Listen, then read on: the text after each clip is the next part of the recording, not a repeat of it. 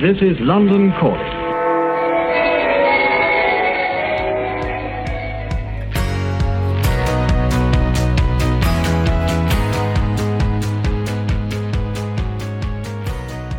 You are listening to Thought and Leaders.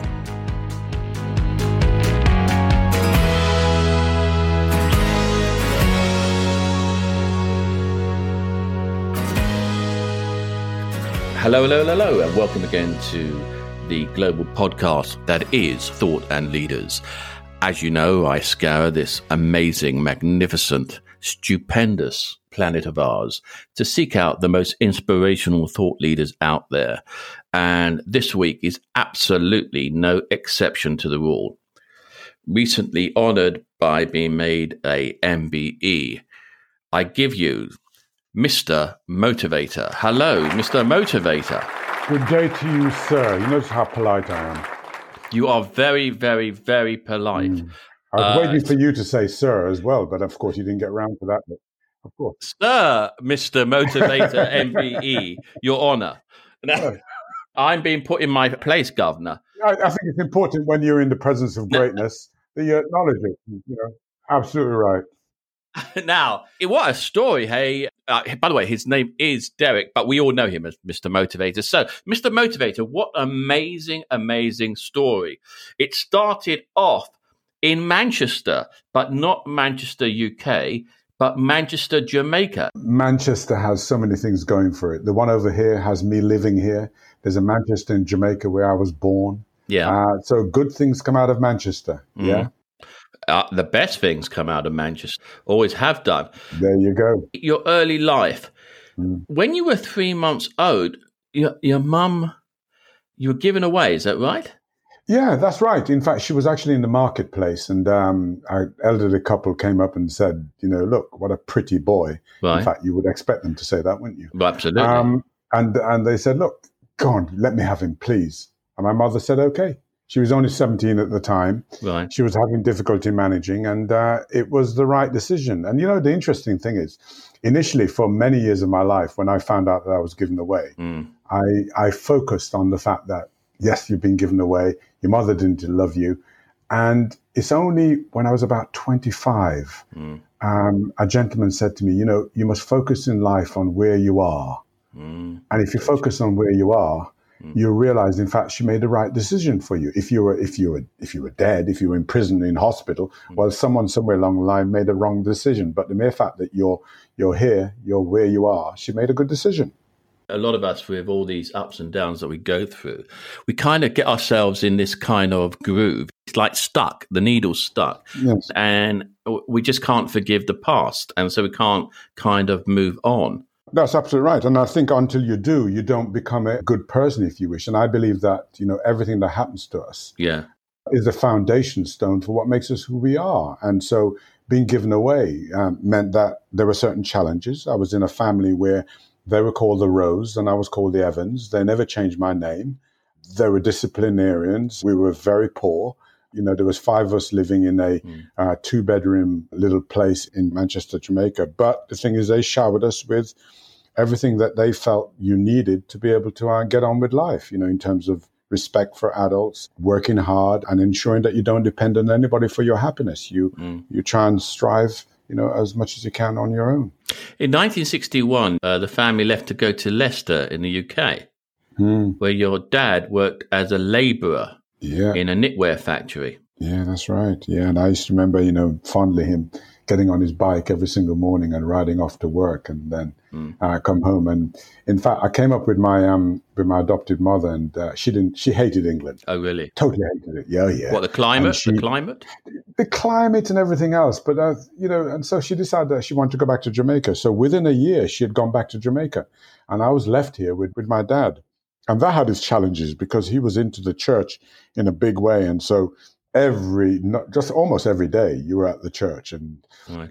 I had to be in the boys brigade and stuff like that. But I have to say, Mm. being in the boys brigade was again one of the building blocks that made me who I am. And I've never ever forgotten the teachings of the boys brigade and uh, and the discipline that it taught you, and uh, and it led you down this really kind of uh, interesting pathway. And it's only when you went away from that pathway that things went wrong. If you stayed true mm. and fast, which was, in fact, it was called steadfast and fast was the motto of the Boys Brigade, you would definitely get on in life. Did you have more faith in the Boys Brigade or did you have more faith in the church? It's a, it's a roller coaster. You're part of a group of lots of young people, and the Boys Brigade was like a club where all kinds of things went on. You look forward to going to church because when you went to church, you were with all the young people from the Boys Brigade. So it became this kind of extended community, extended family. And that was the kind of guiding block for who you, who you became. And, you know, you did everything together. You went swimming together. You went to the local coffee bars together. You went camping together. You did all those things together. So the, mm. it was hand in hand. But because the Boys Brigade was kind of attached to the church, mm. there was no difference really between them. When you're 17, you get a job with the East Midlands Gas Board in the customer complaints department. I bet you it was just as bad then as it is now in terms of customer complaints and putting up with people moaning about all sorts of things. Well, all I can remember, right, is in those days, right, being yeah, yeah, in an office which had 500 people in the office, and that was on a ground floor level, and in the basement level, the computer room was down there, and that occupied that whole level. Right. My desk was right at the front, and people would literally rip their meters out and come and slap it on my desk and tell me, sort that out, Evans. Oh, really? Uh, that yeah, really exciting times. But then you see, my careers officer, I blame him for my first job because I remember him saying to me, Evans, you're not good for anything except working in an office, and that was it. So the first job I went for. Same careers officer I had then. That's right. But it, but it's amazing, you know, how far removed I am from those days because I only spent two years working for the East Midlands Gas Board, and then and then you went you went into jewellery, didn't you? Yeah, well, the jewellery side was uh, actually slightly a bit later because before that I started working for the British Shoe Corporation, learning about stock control and merchandising. No way. Yeah. And so my job was to allocate shoes all over the country. They had 600 shops all over the country and that was my job was allocating a range of shoes and then right. i saw a job advertised in london mm. through an agency i'll always remember the agency was called bull homes and they wanted a merchandiser went up the interview mm. the job was working for green shield stamps not green shield stamps yes there was green shield stamps, wasn't there? And then there was also pink shield stamp, but no one ever got the pink shield stamps. No, no, no, no, no. Green shield was a big one, owned by a guy called Richard Tompkins. Yeah. Great idea. And the offices were in Colindale. I know Colindale. And I ended up working there. And then in 1974, yeah, right, Richard Tompkins decided that he was going to set up Argos Distributors. No. Yes. So he set up Argos Distributors, and my job was to set up the very first store in Colindale yeah. in 1974 for Argos Distributors. And I was in charge of a range of merchandise that went into the stores, right? So that you could then select it from the catalogue and stuff like that. Good grief. and so, but then, but what is this about the jewellery thing then? I was doing all kinds of stuff because I had a rough time when I came to London. Initially, the job was fine. And then there was a point at which I got made redundant. And then I was homeless for a while. Really? And then my girlfriend at age 20 got pregnant. Right. So at age 22, yeah. I was looking after my daughter on my own. Wow. Um, and we were outside the homeless family unit begging for somewhere to stay. Yeah. They put me in a bed and breakfast. And then after a while, they gave me a council place. And I used to travel from over in near Finsbury Park. I know. To a new job I got working for Rank Hovis McDoodle. Really? Uh, looking after a range of low calorie products that they just brought out called Energen One Cal.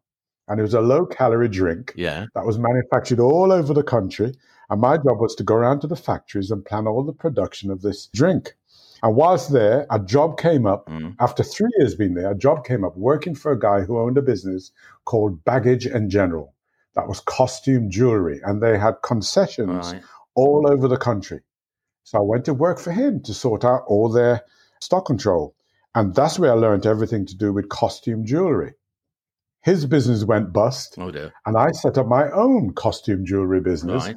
trading shop within shops in Oxford Street and in Knightsbridge in a store group called Jane Norman. I know Jane Norman. Yeah, I know, but yeah, yeah, yeah, yeah. And also Top Shop.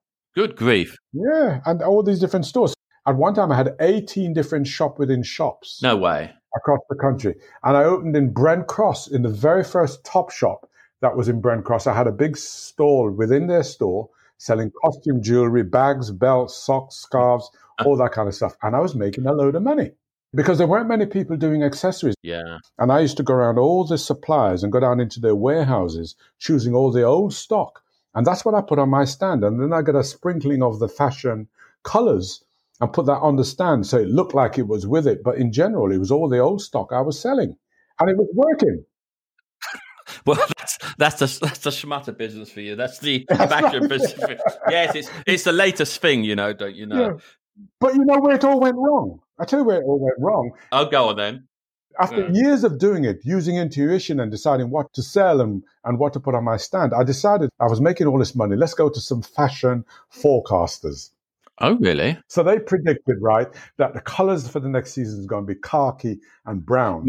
so I went off to France to buy all my hair combs and, and accessories from France yeah. in those colors. Yeah. I went to Holland to buy all my belts in those colors. Yeah. Put it on the stand, and it didn't sell. Well, I'm not bloody surprised. I mean, brown. I mean, now, now for the younger for the younger listeners out there, there was a time, believe it or not, that everything was beige or brown. But uh, that were even cars were beige or brown. Oh, oh my lord. lord. What a mistake it was. Yeah, and it killed my business. I went bust. And after that, that's where it became tough. Now, that's when I really had a rough time. I was working on building sites. I was cleaning toilets in C&A or stacking shelves in some of the Tesco stores. I was doing whatever I had to do to make a living.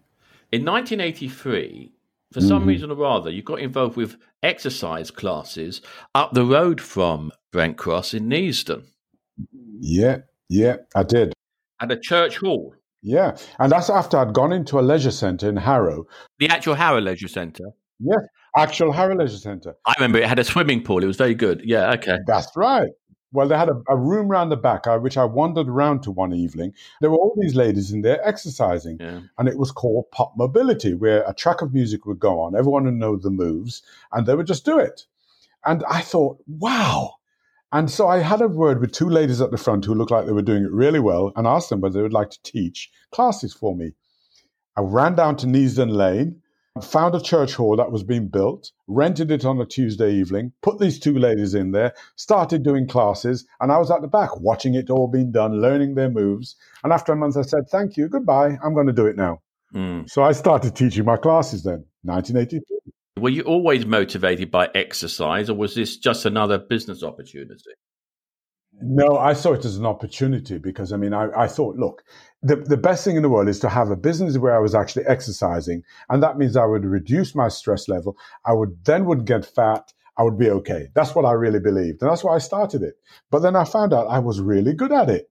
And I started teaching the classes. And you know what? People would travel for 20 miles to come my classes. I would have a class yeah. where there'd be 120 people in there Good, regularly training with me, from rugby players to athletes, name it. Everyone would turn up to come to Derrick Evans' classes. And it got well known. And then the Heart Foundation got in touch and said, look, Motivator, they didn't call me Motivator, they said, Derrick, we'd love you to go around the country talking to people about the benefits of exercise. So, but how did they find you? They heard about my classes. Oh, I see. And the popularity you were right on the cusp of the disco era because I think it was a couple of years later that Saturday Night Fever was out. And so you were really right there, you know, the right timing. I was ahead of everything, honestly, to be honest, because when it came to fitness, there was only one book on fitness out at that time. And it was a book by Dr. Cooper in America, who wrote the book about aerobics, right? And so that was my kind of Bible. And I would go to the States. There was a dance federation called the IDEA, International Dance and Exercise Association. And I'd go there, and that's where you found out every single new trend. And I found a trend called cardio funk that was being taught. And it was very much disco music, and it was funkadelic. You're going way back in time.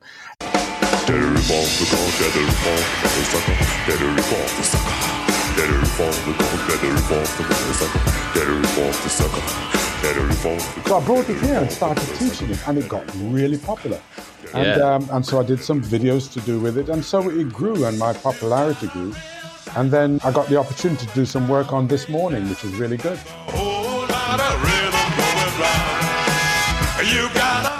That was about 1993. Yeah. one thing about you is that you are very tenacious. You will not give up, which is so right in terms of the name motivator, because you repeatedly asked Yeah. to be taken on by ITV. I used to go down to the TV-am studios every month in Camden. Every month I was down there and I had the editor, Bill Ludford, on the floor. And he said, Derrick, I've got a contract with Mad Lizzie. She does fitness on the station. We can't let you in here. It won't work. Ah, And on the BBC, they had a Green Goddess. yeah. But I kept trying. I kept going down there every time and every time. Here it comes again. It didn't matter to me. And then in 1992, I think it was GMTV started.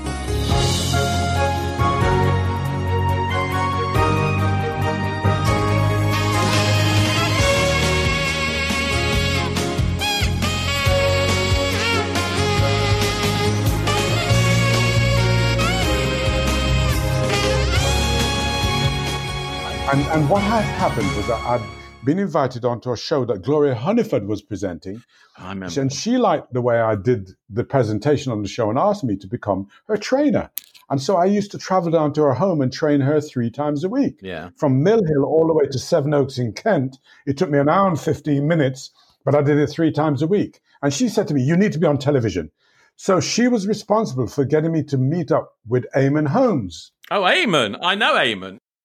And I started training Eamonn and Lorraine Kelly Yeah. and Sally Meen and all the people from the station. I was training them. And one day I'm sitting in the reception area waiting for Eamonn to come down. This guy walks into the reception. He was larger than life. And I got up until this day. I don't know why. I went over to him. I prodded him in the belly and he, he almost slapped me in the face. He stormed off and he said, Who the hell are you? What are you doing that for? I found out that he was the program controller of GMTV, a man called Mr. Peter McHugh. And I found out what floor he was on. He was on the fifth floor. And the next day, I got my exercise bike and pushed it into his office. No way. Yes. Two days later, I went back. Huh? I knocked on the door and he said, Is that your bike? And I said, Yes. He said, Why are you handling me? I said, Because you need to look after Yeah. yourself. I heard you got 200 people working for you. And unless you look after Mm. yourself, you won't be around to look after them. Mm. So he said, I don't have time. I said, If you don't make time, you're not going to have time. And he started training. Three months later, he said to me, Anyone who can convince me to start training Yeah. can convince the public to look and think about training and exercise. I see. And and that's when you got involved with Dyke, is it? No, No, still not. Dyke was never really, no. Dyke was at Right. ITV, but a GMTV was run as a separate company. Okay. Yeah. Every time I wanted to get on air, they they kept saying to me, no, a black man doing fitness won't work on television, it won't work. Of course, I've got to put myself. We've got to put ourselves, listeners, back into those days when the idea of being Yeah. black and on TV was something Yeah. different. Okay. Yeah. Oh, totally different. Because those days you only saw black people either as a comedian or reading the news. Right. So one day I was walking through the office and I heard a lady on the phone speaking to the Keep Fit Association and I saying they she would like them to come in and run the fitness on television. Mm. I went down on all fours, Mhm. literally. And I said to her, please put the phone Mm. down. And she did. I said, give Mm. me a chance. She says, I know about you, but the advertisers don't want to advertise around a man doing fitness, especially a black man. Really. She said, but things have a way of changing. Really. About a month later, I get a call from her saying the girl who's doing the fitness on television is going away for two weeks. Mm. Would you like the chance to go on? Mm. And if you would, we'll give you the chance. The advertisers said they won't advertise, right? But you just come on and do it. Really. 23rd of August, 1993, I went on, Yeah. and the rest, as I say, is history. It's history. Motivator arrived. The name Mr. Motivator, I understand, came from Richard Madeley and, and Judy Finnegan. What happened? They, on this morning, I'd done a slot on there, and one day I used to go out in, into the shopping centres, and they would throw to me from the studio, say, over to the Motivator, right? He's with some people, he's working out. Right. And I like the name. So I thought, you know what? Instead of the Motivator, let's call it Mr. Motivator. Mm. And that's how it came about. And I registered it quickly. You registered it. Oh, yeah. Oh, so yes. I own it. Oh, yeah. Oh, yeah. Oh, yes. And then with that, not only did you register that, but then out came the very, very important Mr. Motivator 10 minute BLTs. Oh, you heard about those. You've been doing your research. Oh, man. Oh, man. Oh yes, yeah, yeah, and and and that that was actually, from a strategic point of view, absolutely essential, wasn't it? Yeah, it was. And you know what? I mean, the thing is, when I joined the station, they were at the bottom of the ratings. And once I joined, their ratings started going through the roof. Really? So when I brought out the very first video, which we shot in Jamaica, that video went on to be quadruple platinum. We sold nearly one point, I think it was about 1.2 million copies Incredible. of it we sold. Incredible. And then all the videos subsequently we sold 250, 300,000 copies, Mm. which are filmed all over the world because I felt every video had to be aspirational. It had to make you want to go on holiday, make you want to feel good. So we used original music and we shot on location from Barbados to Australia, name it. You know, went anywhere. It was hot and warm and I could keep my tan up. Exactly.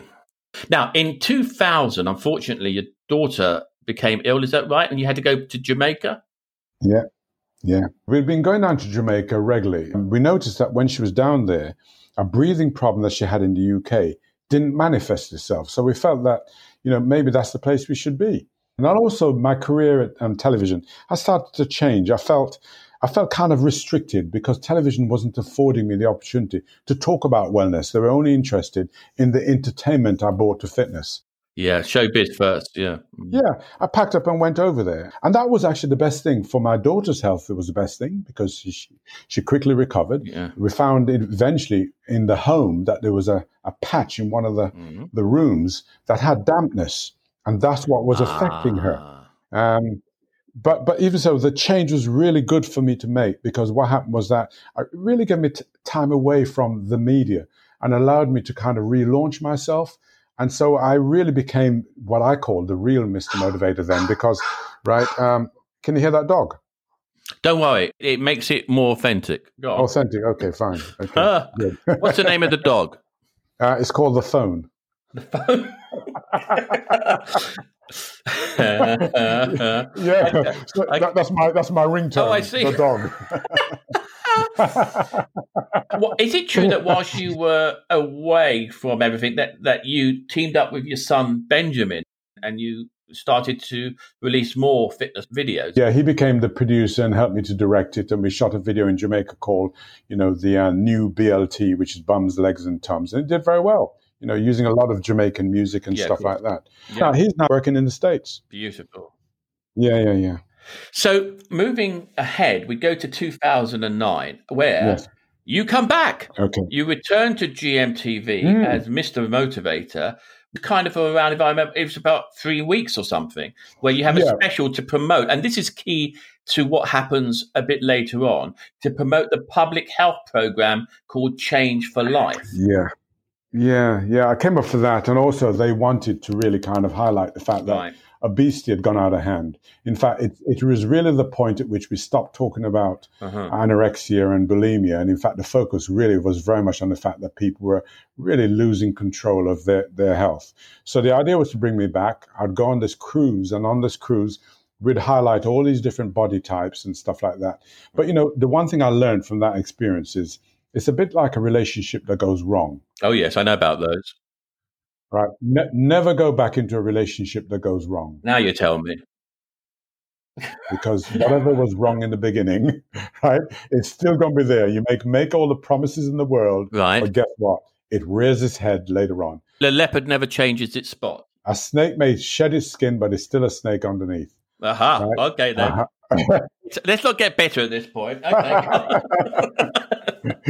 so, so you get involved with this Change for Life program. Yes. Yes. You get to meet the then British Prime Minister Gordon Brown. Yes. Yeah. Wow. Yeah. Yeah. In fact, who would have thought that? But it's quite interesting. You know, the prime minister before him, I ran into him a load of different times. Really? And I've got the most wonderful story to tell about Tony Blair. Go on. It was the Windrush years in 1998. hmm And I'd gone down to um, the Foreign Office for a, a great big shindig they were putting on.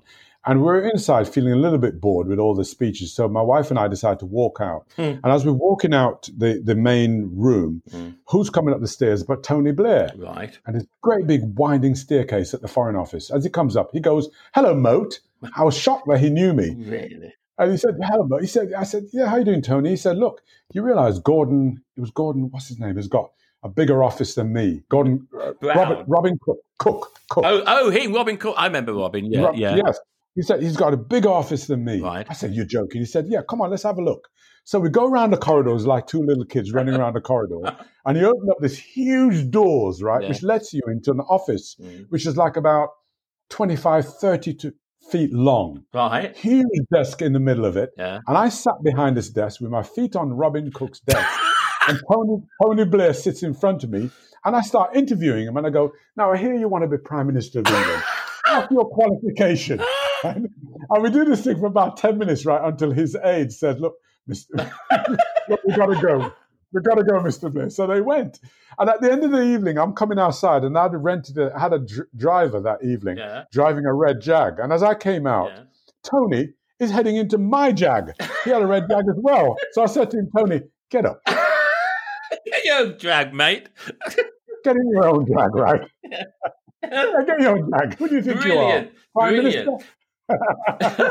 now, Gordon Brown, but he, he got Yeah. you very, very deeply involved with Yeah. the NHS Change for Life campaign, Yeah. didn't he? Yeah, yeah, we did. Yeah, and I used to go down to number ten um, many times because his kids were they love Mr. Motivate as well. So I used to go and work out with his kids Really? and stuff like that. Yeah, yeah, yeah, yeah. He it was totally endorsed the whole thing. We set up at the station the Motivation Club, and you know what? In the very first week, we had ten thousand people No way. wanting to be, become member of the club, and the, the station couldn't manage it. The station couldn't manage, so we closed down the club. But I was still the spokesperson really on the health campaign, and you know I'd go all over the country to really to talk to people about the importance of exercise. In between, then, before where we're going, you even released your book, didn't you? Was that Yep. cathartic for you to write about that? Because it was about Yeah. your childhood in Jamaica.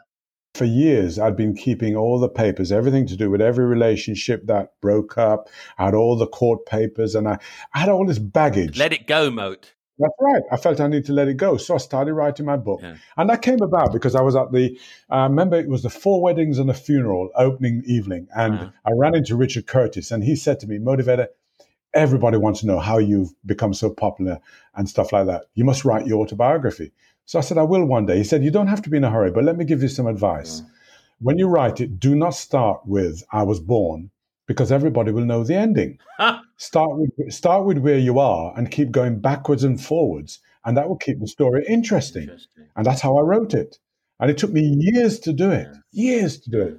But it came out in 2017 and it's uh, it's yeah it's done very well. But i felt really good because it allowed me to kind of put on in print to all my children and my wife exactly what i went through all the different difficulties I had in my life and how they were the stepping stone for what made me who I am and how I, I feel better for, for actually offloading like this because now at least they know exactly what struggles I went through and why I'm the kind of person I am now who smiles more than than being sad. Fantastic. Inspirational. Now, I want to talk about Thank your you. charity work. I want to go back to Yeah. 2007. You presented Move It Mhm. for MS, Yes, for multiple sclerosis. It was a an exercise yes. DVD for people with MS. Yeah. Yeah, you know, when I was approached by them to do a video, um, I didn't know much about MS. The only person I'd known who had MS was Richard Pryor. Oh, yeah. I sat down and did some research into it. And then I realized that every single one of us right now could wake up tomorrow and, and have MS. Awful thing. Yeah. It's, it's horrible. And often, what it does, whatever talent you have, Yeah. it actually attacks your talent. Mm. So, in putting a team of people together who would appear on the video, we had to do an audition. And in the room, we would have people who were standing up at one end who had MS, and you wouldn't know. And at the far end, there'd be people in a wheelchair who had MS. Right. It was probably the most rewarding thing I've ever done. And I worked with them for about three months. Mm. I directed it and produced it, the Yeah. whole lot. Beautiful. And then they gave away the video. So you can get the video from them for literally a pound. Fantastic. And it's gone all over the world. And it was, as I said, it was one of the most rewarding things I ever did. And I now know so much more about MS because fatigue affects people so much and they really have a difficult time. But the thing is, everyone I meet have their chin up, and that's important. Not only did you get involved with MS, about approximately two years later, you Mhm. started supporting breakthrough breast cancer. Yes, yeah. You joined the Breakthrough Running Club, There's not a time when I can say no to a charity. right? I have worked with just about every single charity there is. Fantastic. At the start of this year, I was working with Age UK and we did a whole week of fundraising, which I sorted out for them. Yeah. And I did exercise classes every day Beautiful. and, and so on. Uh, cancer charities, I do loads of work for cancer charities because on my wife's side, she has cancer on her side. I'm sorry. Yeah. Right now, I'm trying to do something Mm. to help people who are homeless because, of course, that is very close to my heart. And so I do free exercise classes, which people can then donate Yeah. to my charitable trust. And that money is going to be used to help get people off the streets at Christmas. On one of my other Yeah. episodes, uh, I speak to the CEO of Crisis at Christmas, and it really is a this year more than any Yes. other year. It's a hell of a difficult one in terms of Yes. uh, homelessness. Sure. But, Jonathan, you think about it, Jonathan. Every time you came out of uh, a supermarket Yeah, prior to the pandemic, right. you had change in your pocket. Now, when you come out of the supermarket, you have no change. Because it's all credit card. It's more credit card. People out there not getting it. And also, these charities who normally depend on people coming up with creative ways to raise money are getting nothing at the moment. So I am actually helping so many charities doing exercise classes where at least people at home can be exercising and at the same time donating or maybe getting sponsored to do the workout to help the charity. Another charity you got involved with in 2020, I understand, is called Help for Harry, Oh, yes, yes. which is helping a boy with muscular dystrophy. Yeah. He's got the rarest form of muscular dystrophy, dystrophy called Duchenne. It took a lot of years for them to diagnose it. In fact, he's lucky to still be alive because the treatment, when I got involved, was a quarter of a million pounds a year, and the NHS was reluctant to actually help. Right. So I've been helping all along, and I'll always remember my wife and I went on to a show called Mr. and Mrs. And we happened to win because we knew everything about each other. And we won the jackpot of a thirty thousand pounds. Twenty-five thousand of it went to Help for Harry. But the bravest thing of all, Moat, is that you went on to Mr. and Mrs. Get Yeah. it wrong, she'll kill you. Yeah, I know. I know, but we didn't. We got every single question right. I mean, it was just amazing, right? And uh, and so we won. Yeah, and and so even late last year, I did another exercise class for him, Wow. and so on. I've also got involved with um, JDRF, which is to do with the Diabetes Foundation, right? Because my youngest daughter, she has type one diabetes, which a lot of people don't understand. Well, you know, the things we still count our blessings, you know, Jonathan, because I think it's important because, you know, even though she has to inject herself three, four, five times a day, uh, at the end of the day, she's here, Thank God. you know, and she's able to lead a normal life. Beautiful. Theresa May had type 1 diabetes, and there's so many well known people who have it. You're so right, Mo, that we should every day count our blessings.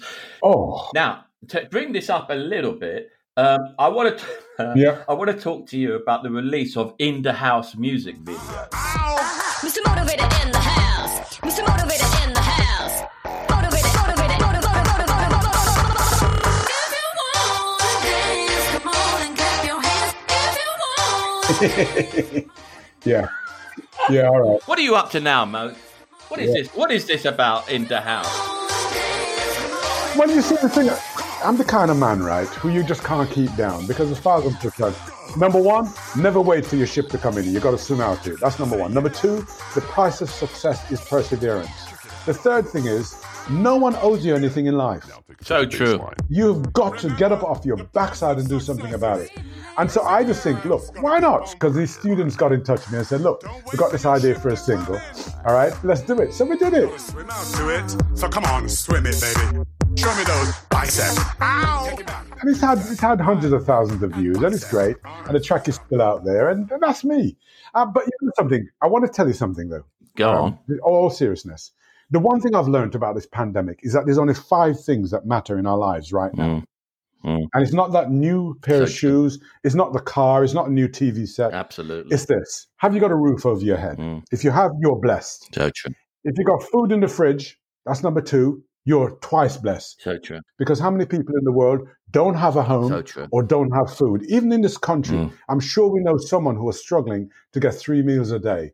The third thing is, do you have your health? Mm. Right? Now, there are too many people who take their health for granted. Shame on you.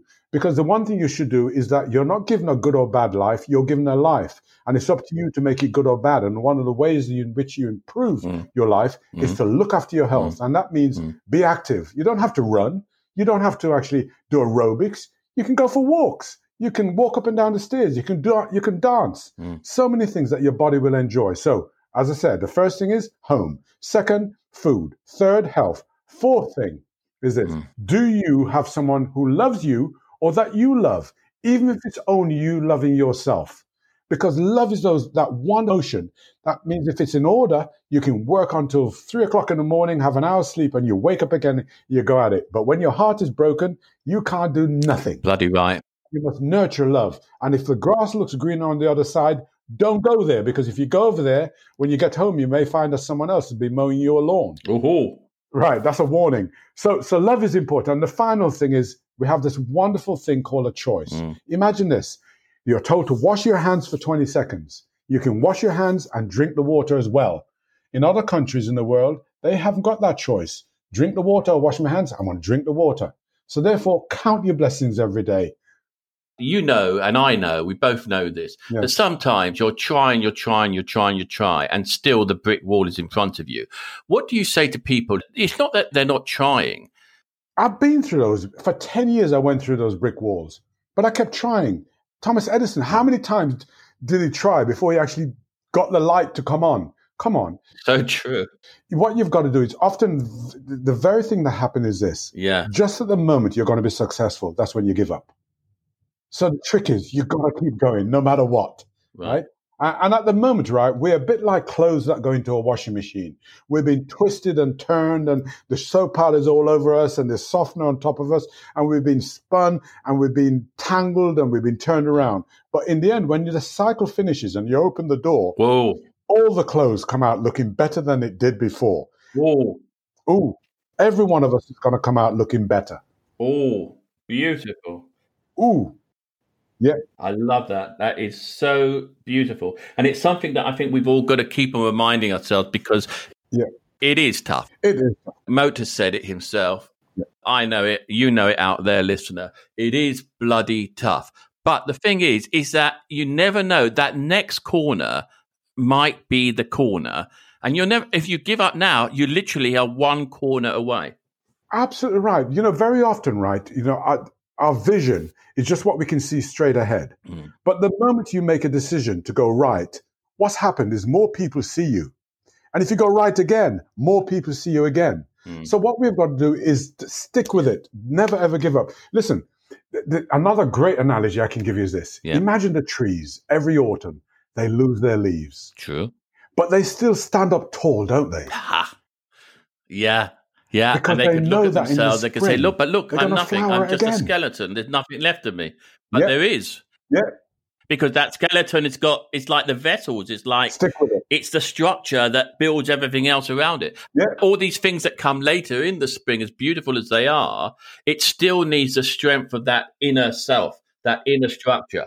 Absolutely. But you've got to be enthusiastic about what you do. Yeah, but Mo, you can't always. No, you can't, mate. You yes, you can. can't always get up and say, Yes, you can. you know, I'm so enthusiastic. It's like you'll start becoming deluded, won't you? No. Every single day when I get up, right, I look in that mirror and the first thing I say is, wow, Mm. thank God. I celebrate the gift of me to the world. Every one of us must do the same thing every day. Mm. You've got to be enthusiastic about life. And that way you get this positive energy that comes through. Mm. But you've got to give it a chance. But listen, Mm. we've all got flaws. And there's a word I've used this year a lot. And it's this I'm flawsome. Flawsome. And you know what Now go on. a flawsome person is? It's an individual who embraces their flaws and still knows that they're awesome regardless. Flawsome. You still have to do something about it, don't you? No, because if you accept the way you are, you don't have to do anything about it. You have to say, listen, I don't care about people who go, oh, look at the flaws. Often the flaws we see, Mm. other people don't see. That's true.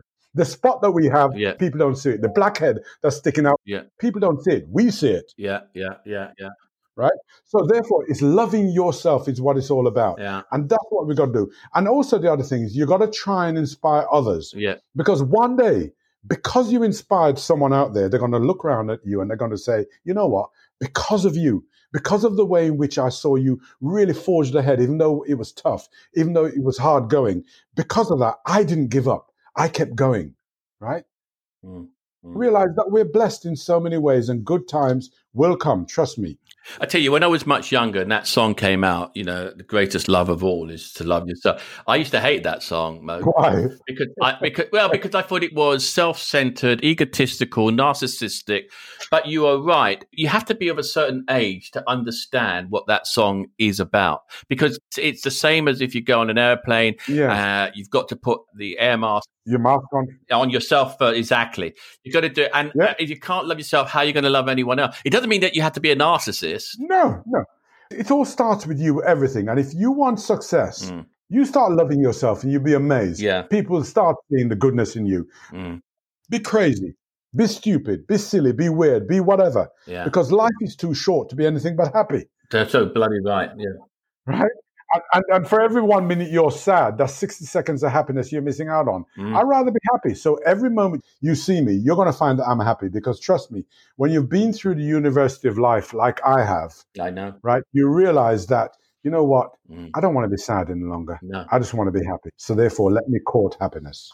now i want you to help us and the listeners gain some happiness not just for themselves but for other people as well Mhm. Is there anything you want to promote in terms of a cause or anything indeed The only thing I ever want to promote is the fact that I believe that as individuals, the one thing we should do yeah is strive for a healthier us. Mm. And if we all strive for that, I think your family would be happier, Mm. your work colleagues would be happier. And also, right now, all of us can change our outlook. If you just imagine that there's an orange between your shoulder blades, right I want you to gently squeeze out the juice of that orange, i'm doing it i'm doing it yeah right, with your shoulder blades by just squeezing it together. yeah Automatically, you sit up straight and you look at the world differently. wow So, you know, I don't I don't have anything to promote other than look after yourself, be healthy, be well, share the love, say something kind Mm. to someone out there today, right, and feel better for it. I speak, as you know, to a lot of people around the world on this uh, program, and this one is exceptional. You really are Mr. Motivator. Thank you, Nick. All of us have a Mr. Motivator, a Ms. Motivator, a Miss Motivator inside ourselves, Yes, you do. and it's a question of allowing that voice to come out and to basically go for it because you know what even if you fall down doesn't matter as rocky once said doesn't matter how many times you fall down what counts is how many times you get up Absolutely right. absolutely, so once again Yeah. thanks very much moat My pleasure being with you, JG. Thank you, Nick. Everyone, you know how to find this man, Mr. Motivator. He has got absolutely so much out there on him. Follow him. It really is a great privilege to speak to him, especially now that he's uh, also been Sure. recognized with his MBE. So richly, richly, richly deserved. Thank you. So until next time, everyone, take care of yourselves. Get up and just do it. Yeah. You got it. You got it. Be well. It's the climb.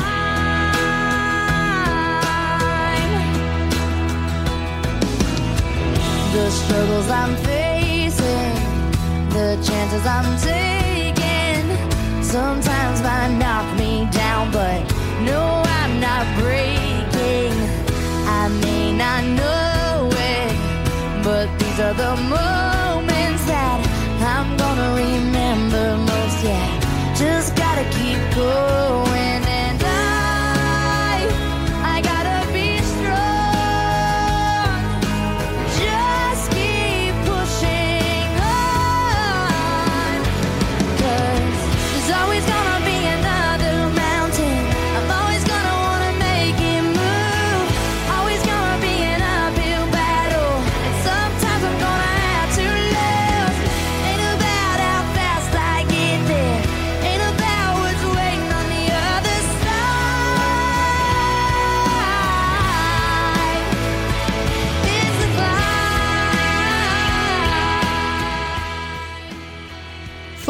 Leaders is a goodbye production. If you're looking for award winning content for your brand or want to chat about the show, you can either email reinvent at me.com, that's reinvent at me.com, or why not visit us at www.thoughtandleaders.com. That's thoughtandleaders.com.